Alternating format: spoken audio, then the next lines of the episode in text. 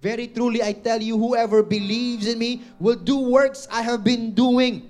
Sabihin, if you believe in Jesus, kung ano yung ginagawa niya, magagawa mo din. Come on, sino ito gusto mo yung mag-walk on water?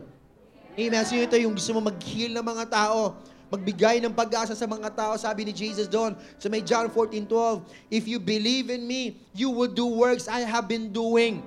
Amen? And sabi mo sa mo, wait, there's more. Hindi pa natapos si Jesus doon. Sabi niya, and they will do even greater things. Sabi mo, even greater things. Anong ibig sabihin nun? Kung ano yung ginagawa ni Jesus, magagawa mo pa, and there's more. Amen? If you're going to walk on water, si Jesus nag-walk on water, that means he is a miracle-working God, you can do the same. Amen? You will walk doon sa mga bagay na hindi mo, hindi kayang lakaran ng ibang mga tao. Sino wala dito ng ganun? You can walk doon sa mga bagay na hindi pa nalalakaran ng mga tao. Come on. When we say walk on water, we're not just saying it literally, but we are saying that you would walk doon sa mga bagay na hindi pa nanalakaran ng mga kapamilya mo. Amen. Maybe ikaw yung pinakaunang makakapag-college sa family mo. Or maybe ikaw yung pinakaunang makakatapos ng college sa family mo. Why? Because you're walking on water. Amen. Or maybe you are saying na ako po yung pinakaunang magkakaroon ng business sa aming family. Ako ang unang magiging milyonaryo sa aming family. You will be walking on water and more. Amen. And it's all for God's glory. Why? Because we are all destined for greater things. Sabi mo, greater things.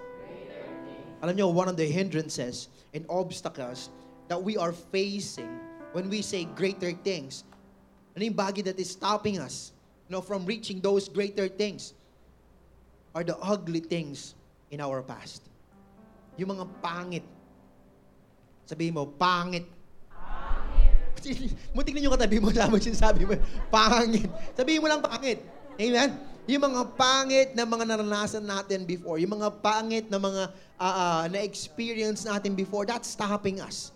Amen. Sabi nga ni, ni Paul, that's, this is the verse that we will be looking at in Philippians chapter 3, verse 12 to 15. And I'll be reading from the New uh, New Testament Pinoy version. And as we read this, can we all stand up? Come on, let's all stand up as we read God's Word. Can we read it all together? Amen. All right. One, two, three. Basa. Hindi sa nakuha ko na ang mga gusto ko o perfect na ako pero nagpupursigi ako para makuha ko ang prize. Kasi ito yung dahilan kung bakit ako tinawag ni Christ Jesus. Siyempre, mga kapatid, hindi ko iniisip na nakuha ko na ito.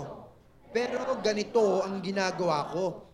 Kinakalimutan ko at nagfo-focus akong gawin ang best ko para sa darating in the future. Next verse. Kaya tumatakbo ako diretso sa goal para makuha ko yung prize na pagkakaroon ng buhay sa langit dahil sa ginawa ni Christ Jesus. Doon ako tinawag ng Diyos. Dapat ganito tayo mag-isip. Tayo lahat ng mga matatag nasa pananampalataya. Pero kung meron sa inyong iba mag-isip, lilinawin to ng Diyos sa inyo. Sige ito, iba mag-isip. Meron ba ibang mag-isip dito? Maybe kapag may, may naranasan kang problema, sumusuko ka, sabihin sa'yo mo, iba ka mag-isip. Anong sabi ni Paul? Kapag nahirapan siya, continuous lang siya. Kapag may naisip niya yung past niya before, anong sabi niya? Diretso lang siya. Pero kung meron dito, ibang mag-isip, anong sabi ni Paul doon? Ha? Lilinawin to ng Diyos sa inyo. Amen. Pero mapatapakan natin ng Panginoon. Jesus is calling us for greater things. Greater things are ahead of us. And it's in our future. So when we say great things, it's in the future. So anong kailangan natin gawin? According kay Paul, forget the past and focus on the future. If you're writing down notes today, the title of our message is Run into Greater Things. Amen? Ito raw, gayahin mo. May maleta pa siya ng buhat-buhat. Tumatakbo siya. Anyways, before we continue, let's pray. Lord, marami pong salamat for this afternoon. Thank you, God, for the word that you're about to give us. And I pray, Lord, that you open up our hearts and our minds, that we will be able to receive this word, Lord God. And Lord, I pray that we will not just write it down in our notes, Lord, but we will run with it. That we will we will push through doing the greater things that you have planned for our lives, Lord. And I pray, God, that as we run, Lord, we will run together. Lord, as we do greater things, Lord, we will do greater things together as a family and as a church. Lord, naniniwala po kami na marami po kayong plano, Panginoon. And I pray, Lord, that each and every one of us, sama-sama po kaming tatakbo. This is our prayer in Jesus' name. Amen, amen, amen. Come on, give God a best laugh. As you sit down, upo tayo, upo na rin ako sa dali. Kaya na pa ako nakatayo. Sino rito uh, nagbabasketball ka? Sino marunong ng basketball? Kasi iba kayo nagbabasketball tsaka sa marunong magbasketball. Tama ba? Nalala ko po nung aking kabataan, yung kalakasan ko eh, kung di natatanong. ako po ay isang uh, basketballista. I'm a basketball player. I, I play bas that's my that's my passion. I love basketball. Sabi ko nga kanina, I eat, sleep, and play basketball. Yan ang ginagawa ko talaga. Habang kumakain ako, iniisip ko pa paano magbabasketball. Habang nakahiga ako, dadala ko yung bola ko. Yung bola ko nung time na yun was yung, uh, wala masyado dito noon eh. Yung parang fiber siya na basketball. Tapos yung imprint niya si Michael Jordan. Love na love ko yung basketball. Yung katabi ko yung bago matulog. No, nag-iisip ako paano ko lay up sa kamay ko. Talagang inaano ko, pinapractice ko yung mga kamay ko paano gagawin yon. And I believe, kasi yun ang sinasabi sa akin, nung nasa Amerika ako, no, may mga kalaro ko, mga, mga iba-ibang lahi din, they are saying and they are declaring na, June, ikaw siguro ang, ang pinakaunang no, Pilipino sa NBA. Sabi ko, wow! Grabe yung mga kalaro. Kasi, kasi lagi ko sila pinapanis eh, kaya siguro galing na galing sila sa akin. And ako naniniwala ako doon, panapaniwalaan ko. You know? Eh, wala naman ibang papaniwalaan, di ba? Kundi ko lang. And um, isa sa mga malaking kalaban kasi natin when we comes to, when it comes to sa greater things in our lives is not believing in ourselves. Right? Sabi nga nila, pinakauna mong kalaban and the greatest enemy that you will, that you will face, the opposition that you will face, is not yung mga tao sa paligid mo telling you that you're not good enough. It's you. You know, kahit na sabihin ng mga tao, you're not good enough, but you believe in yourself that you are good, you will that you, you, that you are good, that you are great, that you will become a great, uh, a great player, tapos ako hindi ko pa napaniwalaan, then nothing will happen. Amen? Kaya pag sinasabi ko, the greater things are ahead of us, you need to receive that. Kailangan tanggapin mo yun. Sigaw mo, Amen. Amen? The greater things, great plans that God has for me, I'm receiving that. Huwag mo isipin na latak ka lang, walang mangyayari sa'yo. Tama? Now, let me, let me go back to my story. nung, nung uh, I, I think I was 15, 16 years old doon kasi talagang wala umaga hanggang gabi, nagbabasketball ako eh. Pati nga sa school, hindi na ako pumapasok, nagbabasketball lang talaga ako, believing that I will be and I can be an NBA player. But sino naniniwala itong mga players, ano? Kapag naglalaro ka ng basketball almost every day and every minute and every second, imposible na hindi ka ma-aksidente. Na hindi ka ma, ma, may injured. Ang kadalasan pong injury ng isang player is ano? Bukod doon sa na finger, masakit talaga yan. Pero ano? Sprain, ankles, iba pag natapilo ka, ang sakit, hindi ka makalakad halos, namamagana. Minsan sobrang maganong nung, nung paa ko, pinapakuluan ko na. Lagyan ko ng uh, patatas, ng uh, naging bulalo, you know, malaman. Anyways, you know, I always play kahit na minsan meron na akong meron na akong sprain. I, I would even experience yung left and right. Ika-ika na, naglalaro pa rin ako, tapos natapilok pa yung kabila. Pero yung pinaka-worst na nangyari sa akin one day is that, nung, nung pag-layup ko, actually pag-rebound ko pa na noon, sumabay ako, kasi matakas yung tumalon eh, no? So, sumasabay ako kahit mga tangkad, kahit na mga, mga maedad na yung mga kalaban ko, sumasabay talaga ako eh. Eh, sino ito yung mga maedad na maglaro? Alam niyo yan? Yung walang skills, nananakit ka lang. May nakakalaro akong ganun. Nasa area ko, sinahod ako. Pinitik yung, yung binti ko, kaya pag landing ko, plak! Hindi lang po yung, yung, yung ankle ko po yung nag, na, na sprain, kundi yung buong katawan ko, alam mo yung gumanon. Naramdaman ko eh, mula ulo hanggang paa. Naramdaman ko lahat yung crack. alam, alam niyo yun, yung parang sa may Avengers, yung kalaban niya, di ba? Pag sinuntok mo yung ulo, yung buong spine, Parang gano'n nangyari sa akin mula ulo hanggang paa para ako na-sprain. Hindi ako nakalaro for how many months. Ang sakit nung grabe naramdaman, narinig ko eh. May, may nag-crack eh. You know, simula nun, hindi na ako nakapaglaro to that level. Hindi ko na nakita yung sarili ko na be the first Filipino NBA player. At 5'6". no, 5'7", 5'7". 5'7 and a half.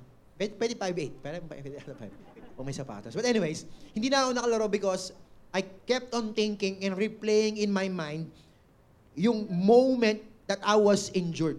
Natakot na ako na kung ako ay sasabay, kung ako ay lay up, pag may sumabay sa akin, may injured uli ako. So ang ginagawa ko, tumatambay na lang ako sa tres. Tumatambay na lang ako sa labas, hintay na lang ako ng tira. Hintay na lang ako ng pasa, sabay tira. Sabi, hindi ko na nagawa yung, yung supposedly nagagawa ko because I was equipped to do that. Kaso nga lang, because of that uh, idea or that thought, na baka mamaya ma-aksidente muli ako, na maranasan ko uli yung injury na yun, wag na lang. Naintindihan niyo yung ibig ko sabihin? You know, when we, we talk about greater things, that God does greater things in, my, in, our, in our future, sometimes we doubt ourselves. Sometimes we doubt God's promise for greater things, for greater plans. Why? Because na-experience ko na yun before eh. Na-experience ko na yung injury, na- na-experience ko na yung failure, na-experience ko na yung mga pagkakamali. And minsan iniisip natin because of those failures and mistakes that we will never be or amount to something great. Amen? And you know what's stopping us from stepping doon sa may greater things that God has plans for us are the mistakes that we have made in the past. Kaya ngayon, kapag sinasabi natin, greater things, God has greater things planned for us and we are thinking na, posible yan, Pastor. I've experienced worse things, mga pangit na mga bagay. You know, maybe God has good plans, but great? I doubt that. And that's why we are afraid to, to step doon sa may greater things na yun. We are afraid to run to that calling. Amen? But you know, in order for you to move forward, you have to stop looking backwards. Nakakita ka na nagla- naglalakad ng paatras. O naglalakad ng paharap pero nakatingin sa likod. Most likely, masasagasaan ka ron. Most likely, talagang may injured ka doon. But a lot of people, with that in mind, that God has great plans for us, that's how we look like. We are walking backwards. Or we are, we are walking with our uh, eyes in the back. Nakatingin lagi tayo. Amen? You know, looking back will always take us to a place where we have already moved on. Maybe iniisip mo hanggang ngayon, hindi ka pa rin makamove on doon sa bagay na, na nasaktan ka, na hurt ka, doon sa bagay na nag-fail ka, and you are saying, I can't move on. Yes, you have. Just for the fact na mula nung nag-fail ka, let's say kahapon ka nag-fail, but now is tomorrow, that means you have already moved on from it. The problem is that you kept on looking back. Paulit-ulit na lang, and that's why you can't move on. Yan ang sabi nga sa Pilipinas, meron tayong kasabihan, ang taong hindi marunong limingin o lumingon, ang ang sabi ron? Ang taong hindi marunong limingon sa pinanggalingan ay hindi paroroonan. I, I think that's the problem. Tayo mga Pilipino kasi we are trained to always look back. You know, but in this case, it's not appli- applicable in our context. Hindi ibig sabihin that you, you made, ma- made that mistake, that you will always keep on looking back because you made that mistake. You know, for us to reach that greater things that God has for us, we have to forget about our unpleasant past. Our ugly experience in the past. Remember last week we talked about the agreement that God had for us? Nalala niyo yun in Jeremiah? Let me just remind you. Jeremiah 31 verse 34, it says here, For I will forgive their wickedness and will remember their sins no more. Nakakatakot yung una, no? Sabi doon, For I will forgive their wickedness and will remember. Buti lang di natapos doon. Sinabi ni Lord, and will not, or will remember their sins no more. Ang sabihin nun, kinalimutan ni Lord yung past failures mo. Kinalimutan ni Lord yung past sins mo. Yung mga nangyari na gawa mo before. Ang problema, hanggang ngayon tayo, hindi tayo makamove on. Amen? Si Lord kinalimutan na, ikaw hindi pa rin. Amen? Ang kinakalimutan mo yung utang. Ayaw mo magbayad. Amen? Pero yung God, uh, forgiving our sins, hindi mo malimut-limutan yung kasalanan mo. You know, if God forgets your sin, why are we having a hard time doing the same? Bakit masyado tayong harsh sa sarili natin? You know what? We need to keep on practicing forgetting. Na-experience nyo na yun? Na- Narinig nyo na yun? Practice forgetting. Alam ko kasi practice remembering. Remembering, remembering. But no, I'm telling you, we need to practice forgetting. How not to remember the bad things. And sometimes it takes a lot of practice. Every day we need to say that. Every day that we need to practice that. Kalimutan mo na yung mga nagawang kasalanan before. Kalimutan mo na lahat ng mga failures. I'm not saying naman na uh, you'll not learn from it. When I say kalimutan mo na, learn from it and then put it aside. Put it where it's supposed to be in the past. Amen? Still ito hanggang ngayon nag-anniversary pa ng mga kasalanan mo. Happy anniversary. Last year, pinag-backslide ako. I'm still remembering that. And you're scared to walk further with Jesus. Why? Because I've done that before. Nag-backslide na ako before. I was already there. Alam mo yun, ang dami ko nang kino-consolidate, ang dami ko nang, dami ko nang uh, nasa cell group ko, nasa squad ko, and then it all fell apart, and then wala na. Now I'm scared. Why? Kasi hanggang ngayon, nire-reminisce mo pa yung mga nangyaring hindi maganda sa'yo. Amen? Itong verses na labasan natin according kay Paul, it, these verses should give us hope. Paul's message should give us hope. Not like a hope dito sa mundong ito. Because when we say hope, ano yung sabihin nun? Asa. Tama ba? Asa ka. Asa ka na lang. Kaibigan ko sabi, asa. asa. Yan tayo, asa na lang. But you know, when, when Paul says, now, you should have hope for the future, hindi ibig sabihin yung umasa ka na lang, asa ka na lang. No. When, when Paul says that we should have hope for our future because God has greater things in front of us, it means confident expectation. That you are confident that the God that you believe in is greater that the things are in this world. The greater than your problems, greater than doon sa mga mistakes that you have done. Amen? That you are expectedly or expecting something with confidence. Amen? It's a different worldly point of view, yung hope na sinasabi ni Paul dito. Let, let me share to you uh, more kung ano ibig sabihin, why we should have hope doon sa sinasabi ni Paul. Because Paul, remember si Paul, he wrote two-thirds of the New Testament. The same books of the Bible that now we are reading and basing our faith in. He's a great theologian. Nakatapos po siya ng, uh, ng uh, kung ano-anong classes back then before before niya ma-meet si Jesus. He is smart, this guy. And he went all throughout the known world nung panahon na yon preaching about the gospel of Jesus Christ. He is the man. Ika nga natin, if, if makikita mo ngayon siguro si Paul, you, you, you would be filled with awe sa kanya. That's how good he was. The same Paul, this same guy, is saying that I have not arrived yet. I'm not perfect. That's what Paul is saying. Paul is saying that ako, ako si Paul, the Apostle Paul, almost lahat ng mga churches back there in, in the biblical times, tumulong ako i-build up yun. And he is saying that I'm, I'm still a work in progress. I still have issues in my life. Paul is saying God's not done with me yet. Paul is saying God is still working something in me. Nagigits yung ibig kong sabihin? If he had that audacity, if he had that mindset thinking na ako na mismo, I'm not perfect, I have not arrived yet, anong sabihin nun? That if Paul has not arrived yet, none of us has arrived yet. If Paul is saying, I'm not perfect, guess what?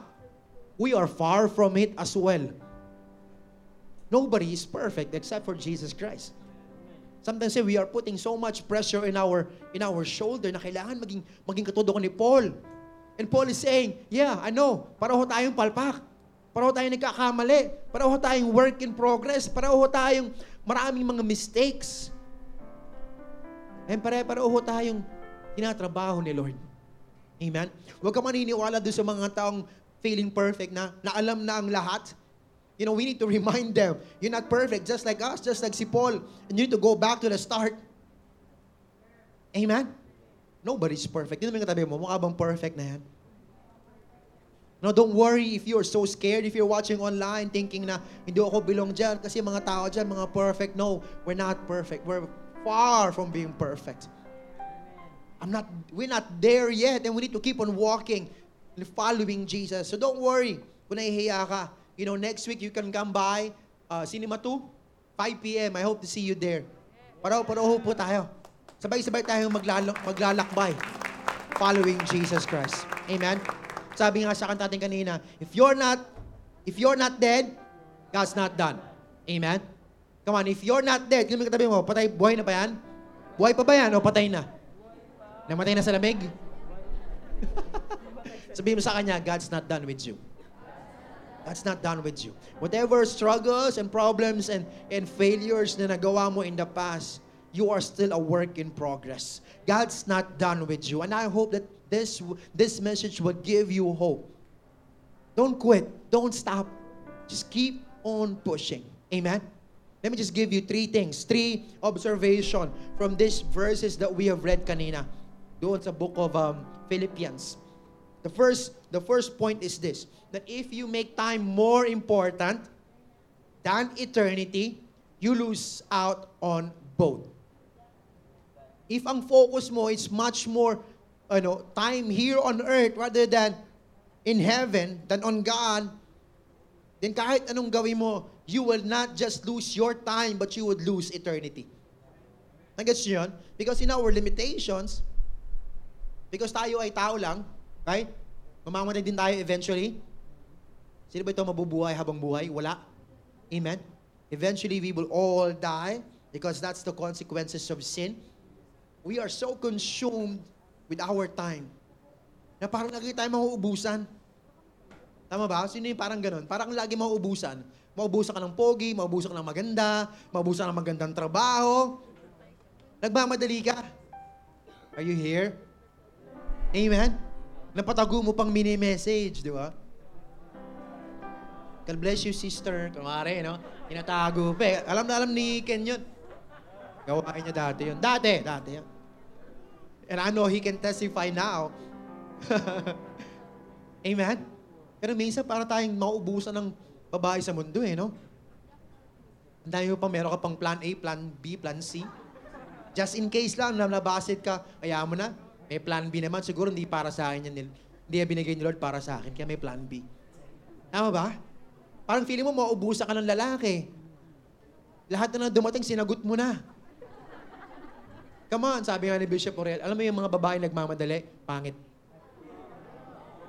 Hindi mo yung katabi mo, mukha bang pangit yan? Amen? Hindi mo yung lalaking katabi mo, pangit ba yan? Alam mo yung nagmamadali, ganun eh, para maubusan ka na ng maganda. Hindi mo kasi iniisip na one day pipila sila sa akin. Di ba? Mamimili ako. Amen? Si Pastor, nung niligawan ako, Tara mo siya dyan, ano? Hallelujah. Tama ba? Huwag ka magmadali. Minsan sa pagmamadali natin, sabi ko nga doon, sa pagmamadali mo, you not only lose your time that you have now, but you lose your eternity. Amen? Alam mo si Lord, He doesn't operate off of time. Wala siyang time uh, uh, limit. Because God is not bounded in time. But we, we are so worried about not making it on time.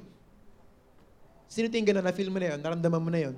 Pumasok ka sa school, sayang mo ng jeep, mamadali ka, kuya, dalian natin ha. Nagpagas bigla. Full tank pa. Pinalinis pa yung windshield. Mamadali ka na eh, kung kailan nagmamadali. Alam mo, minsan sa pagmamadali natin, akala natin, makukuha natin yung gusto natin kasi nagmamadali tayo. We are so worried about not making it on time. But when what we should be worried about is not making it at all.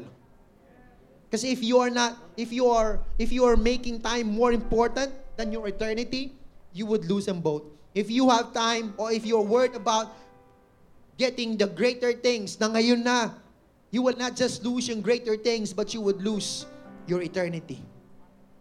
So instead of focusing on time, let's focus on eternity. Be heaven focused. Kasi si Lord, marami siyang Marami siyang time. And He always works in His time. Tama ba? Kasi minsan, parang nagmamadali tayo eh. But you know what? God is not preparing our greater things. Minsan nagwo-worry tayo kung darating ba o hindi. Kasi anong, anong petsa na, Lord? 35 years old na ako, wala pa na yung mapapangasawa ko. Di mo alam, baka mamaya hindi pa pinapanganak. Hintayin mo lang. Pag 70 ka na. Just kidding. Tama ba?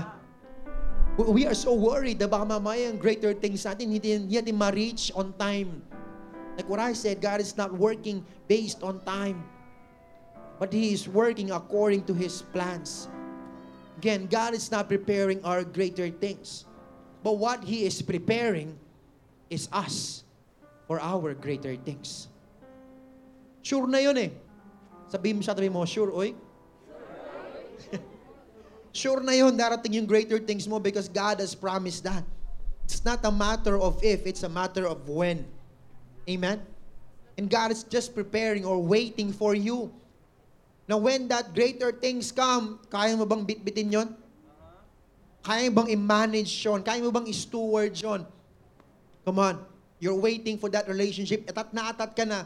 Pag dumating ba yung relationship na yun, kakayanin mo ba? Amen? O para kang isang solosang girlfriend na two minutes pa lang hindi nagre-reply. Pinagpalit na ako. Break na tayo! Di ba? Tumatawag lang, namimiss call. Nasaan ka? Nasaan ka? Picture ka. Picture ka na meron tinidor sa ulo. hindi mo kayang i-handle. Tama ba? Na nagkaroon ka lang ini in a relationship, napatingin lang sa iba, sa direksyon ng iba, akala mo pinagpapalit ka na, galit na galit ka na, nag-aaway na kayo. Come on. Sinasayang mo. Instead of having a great relationship, you know, na, na pwedeng mag-angat sa inyo together, because that's what relationship is all about. Amen? It's about being better for each other. It's not just wanting what you want, it's wanting what he wants or what she wants for herself. Being there para makatulong because that's what relationship is. Amen? And a helper, sabi nga ni Lord, uh, uh, it's not good for man to be alone. I will create for you a helper that will help you reach that greater things that I have for you. Ang problema, yung relationship na minamadali mo, yung papiling humihila sa'yo. Patalikod. Why? Because you're not ready yet. Amen? Nagmamadali ka na gusto mo maging millionaire, billionaire as soon as possible. Kaso nga lang, kaya mo bang i-carry? Amen? Gusto mo agad magkatrabaho. Hindi ka pa tapos sa school, gusto mo agad magtrabaho agad para kumikita ka na. Ba't kaya mo bang i-handle yon? Amen? Ano marami ako nakita dito. Pastor, could you please pray for me? Gusto ko pong magkaroon ng trabaho. Pinag-pray ko. Wala sa ako kay Lord eh. Nagkatrabaho. Amen? So ito gusto mo magkatrabaho right now. I'll pray for you. Pero kaya mo ba? The moment na nagkatrabaho siya, hindi mo na makikita sa church. Busy ako, pastor. Ang dami kong ginagawa. Ang dami kong kailangan pakainin. Ang dami kong kailangan i-support. Patay. Come on. Amen? Gusto mo na maging, millionaire, maging billionaire. Pero pagdating sa tithes and offering, hindi ka naman tapat. Amen? Sa 10,000 na pesos lang na nakukuha mo kada buwan, hindi ka pa makapag-tithes and offering ng maayos. 50 pesos, 100 pesos. Garit ka pa nun. Amen? Feeling mo pa, ang laki ng utang na loob sa'yo ng simbahan. Can you handle it? Pakita lang nga yung katabi mo, sabihin mo, can you handle it? Because what you cannot handle will handle you. What you cannot manage will manage you. Amen? Alam mo yung mga things, yung mga blessings that God has for us? But a blessing that is given out of time is no blessing at all. Amen? He's not making our breakthrough or our blessings, but He is making us. He's not preparing your greater things, but He is preparing us for greater things. Amen? So that when we reach that goal, we receive that prize, we will be able to manage it well. Para yung tanong natin, Lord, kailan ba? Lord, kailan ba? How long will I wait? You know, God's answer for you for this afternoon is as long as it takes for us to understand what we are running to, what we are getting, what we are receiving, what we will be handling. Amen? Sabihin mo sa katabi mo, don't manage time. Huwag mo i-manage yung time mo. Kasi when we are managing time, I'm not, I'm not saying this is a negative thing, but when I say that don't manage time, huwag kang mag-alala. Huwag mong isipin na wala ka ng oras. God will make everything beautiful in its time. Amen? The number two point that I saw here is your future begins when you stop discussing the past. Your future begins when you stop discussing the past. Sino mahilig ka sa Throwback Thursday? Every week na lang meron kang Throwback Thursday. Nung panahon, 20 pounds lighter ako. Sana all. Di ba? Yung dating kasya pa yung damit ko sa akin. Ngayong basahan na lang. Hindi na kasya. You know, looking back, it encourages the possibility of going back. May throwback Thursday ka palagi ng ex-boyfriend mo, ex-girlfriend mo. Nung panahong masaya pa kami. Come on. Kaya hindi ka makapag-move on, move on. Why? Because you keep on looking back. Amen? And you can't grab hold of your future because you are so consumed with holding on to your past. Let me say it again. You can't grab hold. Ibig sabihin, hindi mo maintindihan. Kaya sinasabi ko that God has greater things in in in store for us. Hindi mo hindi ka makapag-amen. Bakit? Hindi ko maintindihan. Because you keep on looking back doon sa past. You can grab hold of your future. You can understand your future. Because you are so consumed doon sa past mo. Sa dati mong nagawa, hindi mo mag-gets yung future mo of greater things. Because lagi mong iniisip yung mga masak yung mga masaklap mong past. Tama ba yung word ko na yan? Thinking na how can greater things come out of something so ugly? How can greater things come out doon sa mga pangit kong naranasan? Amen? Paano magkakaanak ng isang maganda ang isang pangit? Inisip lang nanay mo, ano? Maganda naman nanay ko. That's reality. Amen? Huwag ka nang umasa ng, ng miracle. That's true. Paano manganak ng isang maganda ang isang pangit? You know, in this world, that's reality. But sabi ni Paul, sa may verse 13, sabi niya, Siyempre, mga kapatid, hindi ko iniisip na nakuha ko na ito, pero ganito ang ginagawa ko. Kinakalimutan ko at nagfo-focus akong gawin ang best ko para sa darating na future. Ano ibig sabihin ni Paul dito? Kinakalimutan niya na yung pangit na nangyari. Sabi mo, pangit. Pangit. Yan, natuto na tayo. Hindi tayo nakatingin sa kahit bahay natin. Pangit. Sabi ni Pastor. Sabi ni Paul that we, we, we need to move forward. Stop thinking about the ugly past. Amen? Na supposedly, itong bagay that hurts you once. Remember last week, we talked about this. That the pain that we, that we feel is for us to understand that something needs to change. Tama ba? Kaya ka nasaktan, kaya mo na-feel yung sorrow na yun. Bakit? Kasi may, ba- may kailangan mabago eh. The problem is that we keep on looking back. Na kahit natapos na yung situation na yan, nabago mo na, pero panantingin mo pa din, ano nangyari? Yung pangit na that was meant to hurt you once, sabi mo once, will hurt you for a lifetime if you continuously live there. Na lived out na yung purpose ng pain natin eh. Kaso nga lang, we keep on reminiscing. We keep on looking back to it. We keep on rehearsing it. Na instead na once ka lang nasaktan, paulit-ulit na. Amen. We need to let go. Let go and live the past.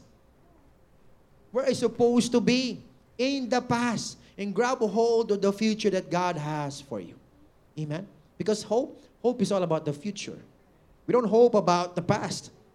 We are hoping for the future. And God, He is the God of the future. Yes, I know God has, has done so many good things in the past. God has saved us, healed us in the past. But the great thing about God is that, yes, He has done great things, but He will do greater things in the future. Amen? So stop looking at the past and keep on looking forward.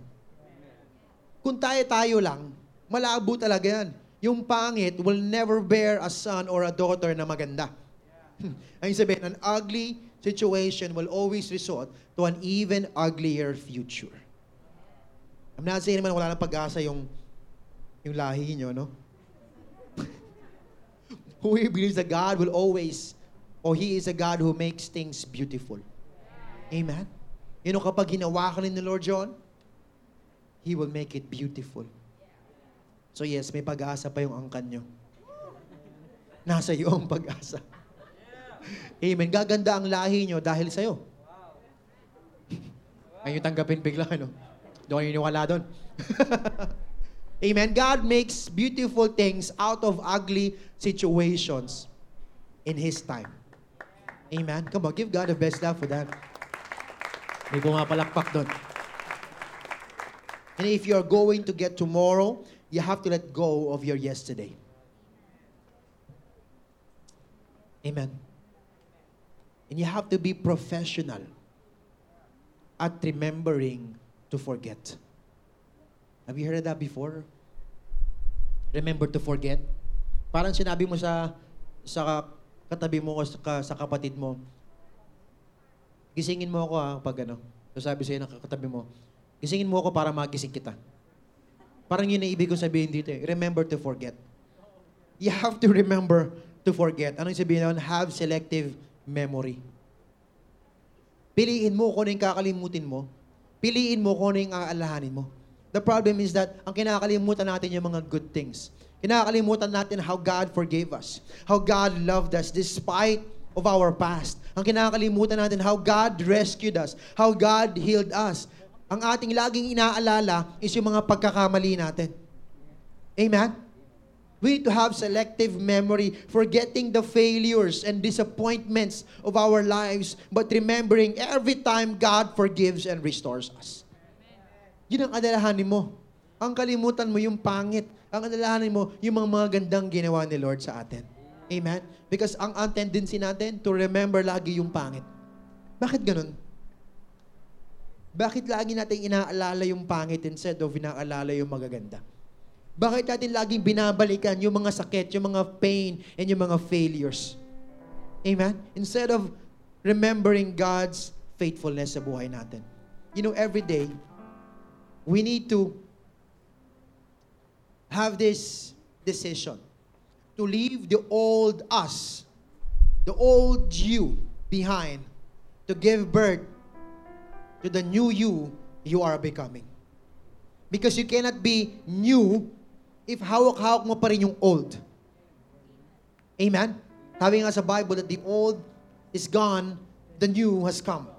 Hindi sinabi rin, the new has come along with the old. Amen?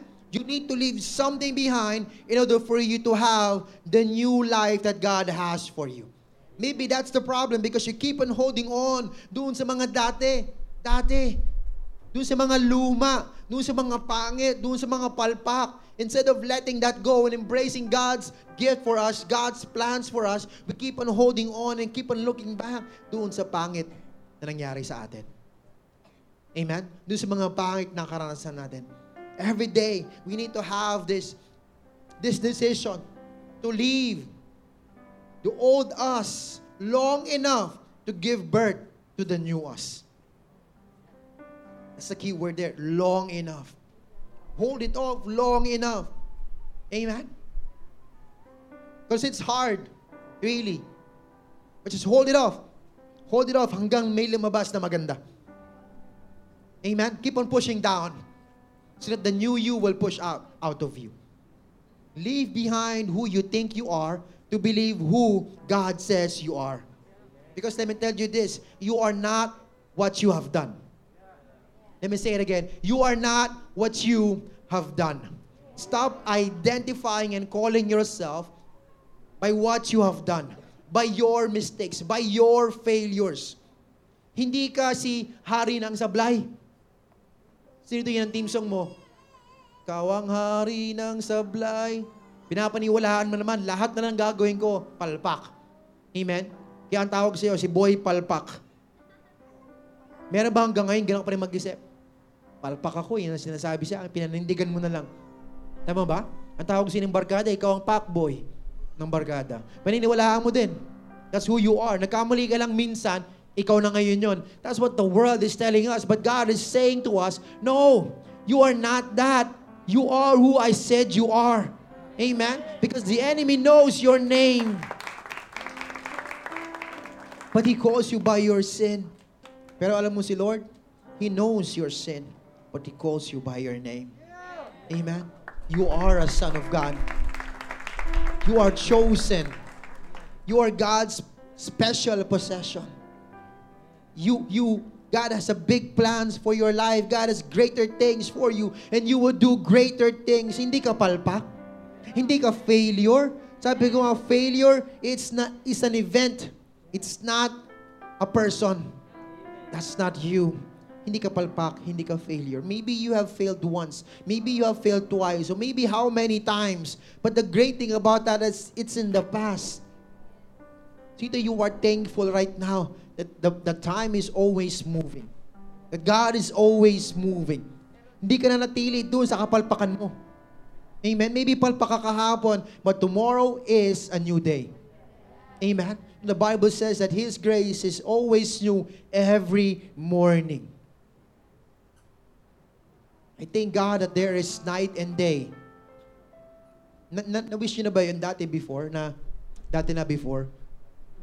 Na sana, lagi na lang hapon o lagi na lang araw. Ba mga bata tayo ganon? Ayaw mo kasi matulog eh. Kaya di ka na lumaki. But anyways, ayaw mo kasi matulog, ayaw mo umuwi, gusto mo lang maglaro maglaro. Sana, sana lagi na lang araw. Tama ba? But now we understand why merong gabi. Para merong kinabukasan. Amen? So stop living in the past. Stop living for tomorrow or for yesterday and start living for tomorrow. Amen? Amen. The true sign of maturity is understanding that I can no longer identify with what I have done, but my focus is on who I am becoming. Amen. God is not interested in what you are doing. God is more interested in what or who you are becoming. Amen. The problem is that sometimes we can't measure kung ano na ba yung progress natin. Nasa na ba ako? And you know, you can only measure your progress when you establish your goal. Kapag may goal ka na, doon mo makikita. Amen. Doon mo makikita na merong nangyayari, merong nagbabago sa buhay mo. Ay, wait. Nasaan na ba tayo? Anong point na tayo? Point 2? 3. Magti 3? Papunta na, sure kayo. Eh, gusto ko mag-4 muna eh. Ano yung point number 2?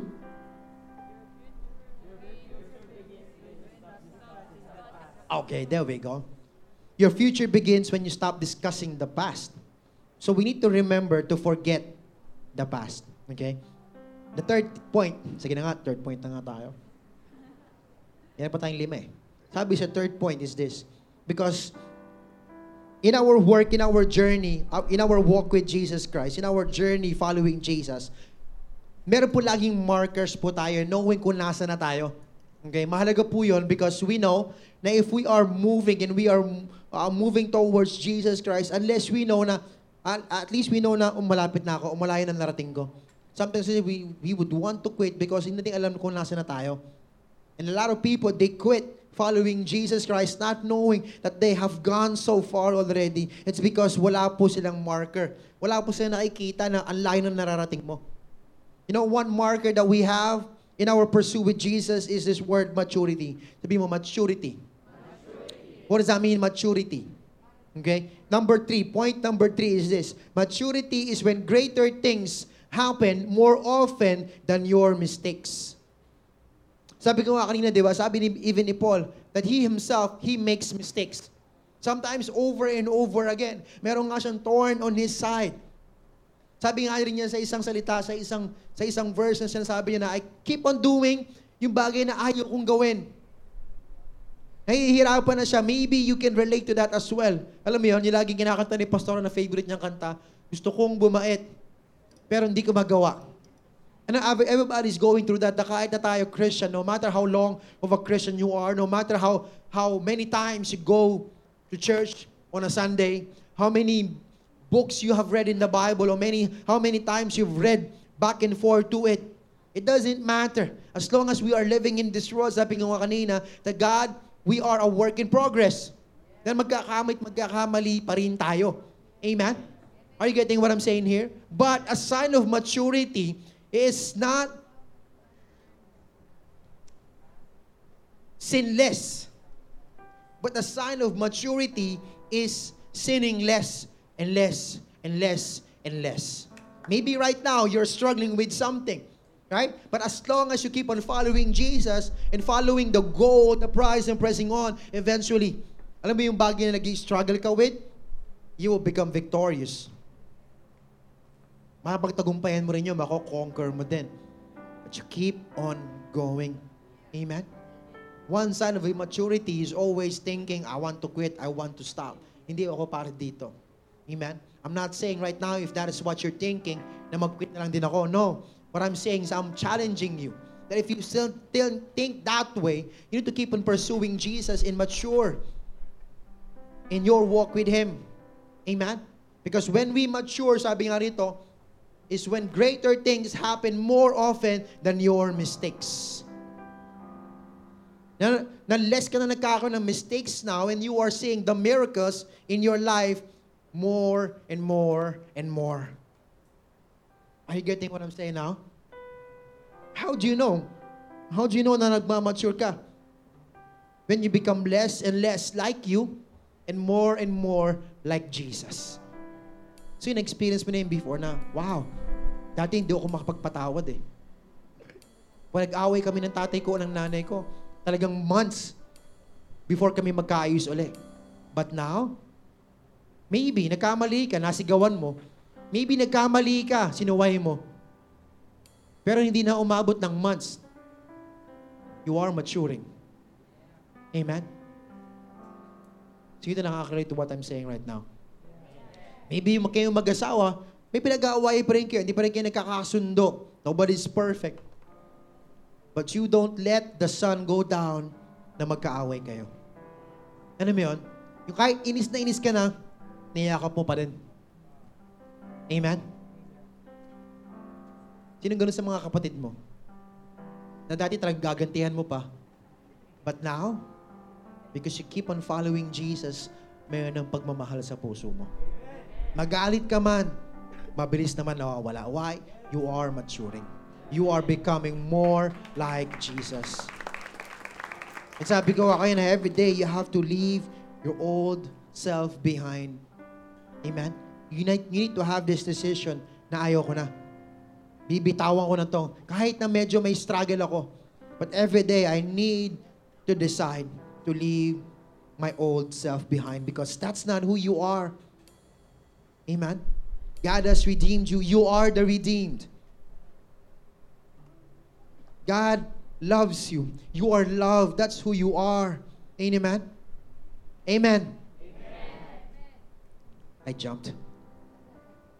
Sabi ko na, you can only measure your progress when you establish your goal. Not just the markers, but you need to have your goal to see how far ka nang naglalakbay. You know, from point A to point B, from point A to your goal. Nasaan na ba ako? Am I becoming more like Jesus? That's our goal. That's our prize. Kaya nga sabi ni Paul, that we need to keep on pressing on towards the goal. Lakad lang, push lang ng push. Sabi mo, sabi mo, push lang, best. we need to keep on pressing on. Amen? Na kahit na minsan may hirap, when life is pressing you, you need to push back. Amen? That's what everybody's experiencing. Pressure. You know, it's not there for you to quit. It's, it's for you to know that I need to push back. Amen? Na hindi ako pwedeng papetiks-petiks lang. Hindi ako pwedeng pa-relax-relax lang dito, but I need to do something. I need to read my my Bible. I need to do my devotion. I need to go to church. I need to connect more to my leaders, to my pastors. Amen? I need to keep on praying. Ano, sabi nga nila yung push, it's an acronym for what? Pray until something's happen.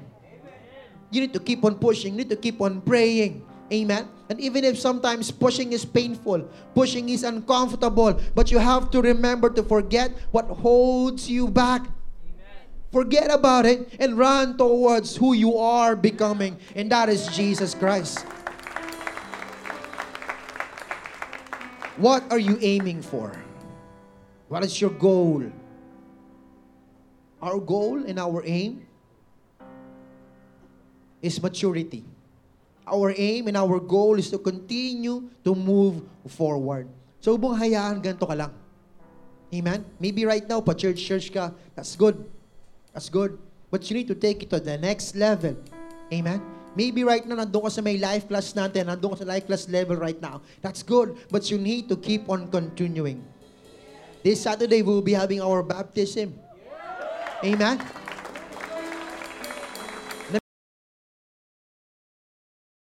Pag binaptize ka talagang pag-angat mo, bagong-bago ka na. It, kahit itry mo pa, try mo itest yung sarili mo, papalpa ka pa rin. Amen? Because baptism is not all about, you know, yung something that we do so that we can be changed, but it's all about obedience. Amen? That's the next level. So this Saturday, if you're in that level, doon pa sa may life last level, and maybe nagkakaroon ka ng agam-agam, iniisip mo na magpapabaptize ba ako? Takot ako sa tubig, baka malunod ako. Magpapabaptize ba ako? Parang nakakatakot yun anong next level doon. Amen? You need to keep on pushing. Be baptized. Obey. Amen? I hope that I'll see you there. July 30. Amen? Mature. Move. Become more and more like Jesus Christ. I remember po yung isang, isang story. Yung unang panahon, ang panahon ni Paul, Christians are being killed, persecuted. Not just persecuted na, na, na narating ngayon, no? Yung mga na-experience natin. No, that's not persecution. Pagtatawa na ka ng mga classmate mo, that's not persecution. The persecution na na-experience yung mga, ng mga uh, old Christians, hindi, old kasi matatanda, ah. but yung mga unang Kristiyano, napating na ako kay Day. Just kidding. But yung mga unang Kristiyano, they were being persecuted. Sabi ko di ba, they were being thrown into the lion's den. Doon sa gladiators, pinapatay po sila. Hindi po yun yung mga mga gladiator ng mga macho, ang mga Christians, those people who believe in Jesus Christ, they were persecuted left and right. They were being burned alive. They were being killed. And when they are buried, doon po sa kanilang mga lapida, ang nakalagay po ron, not like now, because mga nakalagay sa lapida natin, di ba? Ano ba yan? RIP, RIP, in loving memory, di ba yun yung mga nilalagay doon? But you know, in the old days, yung po mga unang panahon, yung mga Christians, ang nakalagay po sa kanilang lapida is, I was, but now I am by grace. Ibig sabihin, this is who I am. Sabi nila, this is who I was. But now this is who I am, not because of my own strength, but because of the grace of God. That is only by God's grace that we are changed. It is only by God's grace that we moved from being a failure, from being victorious. Amen? That we are moved from being a sinner to becoming a saint. Why? Merong movement eh. Amen? And that's what we should think as well. That we were. We were a failure. We've made mistakes, but because of God's grace, this is who I am now. This is who I am becoming. Amen? And we need to say this to ourselves every day. Sa pagkagising na paggigising mo lang, I know it's a struggle. I know it's hard. But you need to say these three things. Unang-una, I will. Sabi mo, I will. I will keep on pushing. Amen? And you should say the second thing. Sabi mo, I shall. I shall keep on pushing. And the last one is this, I must. I must keep on pushing. Pagkagising mo, sabi mo, I will, I shall, I must. Come on, say those words. I will, I shall, I must. Every day, sabi ko, is going to be a struggle. But you need to keep on saying this, even if sometimes you feel like quitting, you feel like stopping. No, I will. I will keep on pushing on. I will, I shall. I will keep on pressing on. I must. Amen? It's not always going to be easy, but you need to always say, I will, I shall, I must. You know, if that is you right now, you're saying, I need to say those words every morning. Kasi sobrang daming struggles, sobrang daming temptations. I need to keep on saying, I will, I shall, I must. You know, we need a church, we need churches that will keep on saying this. We will keep on pressing on. Kahit na hindi ko pa nararating yon, but mararating yon in God's timing. I will, I shall, I must. Why? Because there is a world, a people, a nation, a generation waiting on you to keep on running, to step and grab hold of what God has planned for you. Greater things. Sabi mo, greater things. Come on, if that is you right now, you need to say, I will, I shall, I must. Come on, can we stand up? For those people who are saying, I will, I shall, I must. Come on, stand up right now. You need to say that. Not that I have obtained it. Not that I have arrived yet. Not that I have already achieved it. But I am becoming. Step by step, day by day, from glory to glory, I am becoming who Jesus is. I am becoming Christ-like. And I am becoming who God wants me to be. Come on, give God a best clap. You know that calling for greater things, you will not be able to reach that unless you say those words. You keep on repeating it over and over and over again. Come on, say it. I will, I shall, and I must. Come on. We need to keep on enduring. You know, sabi sa Ecclesiastes chapter 9 verse 11, this is the race that Paul was talking about. That we need to keep on running the race that is set before us.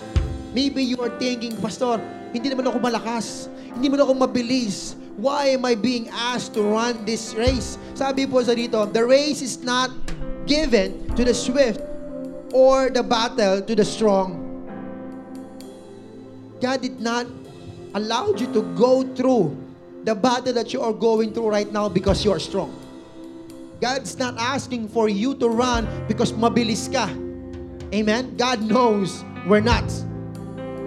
But according sa ibang verse, we would usually put in that verse sa may Matthew, sabi, but it is given to the one who will endure till the end. You know why God is calling you to greater things? Why God is calling you to run this race? Because of the greatness that is inside of you. Amen. Unless we become more and more like Jesus, we won't have that enduring power. Because it is only through Jesus Christ that we will endure or whatever race, whatever battles that we go on. Sabi sa 1 John chapter 4 verse 4, because the one who is in you is greater than he that is in the world. Amen. You can endure, you can be strong, you can be fast. Why? Not because of our own strength, not because of our own um, abilities, but it's because of the Jesus inside of you. Amen. So if you find yourself slowing down, maybe you find yourself struggling, maybe you find yourself you wanted to quit over and over and over again. Let's keep on pressing on towards the goal.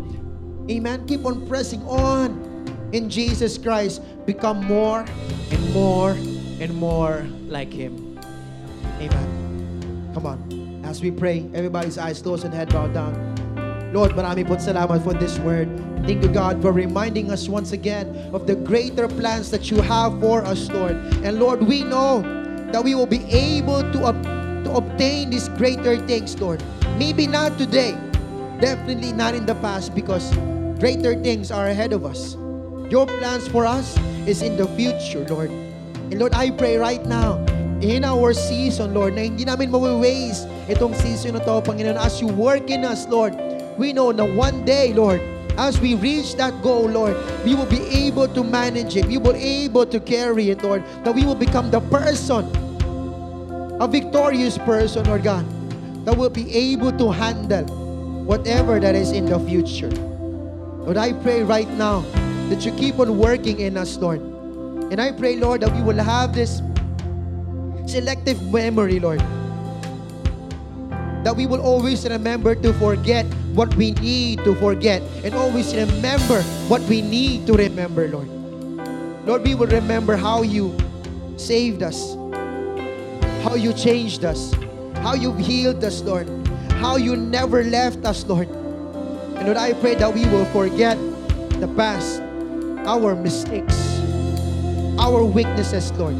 And just like Paul, we will keep on pressing forward, Lord, until we reach that day of greatness, Lord. Lord, we believe that as a church, we will become greater.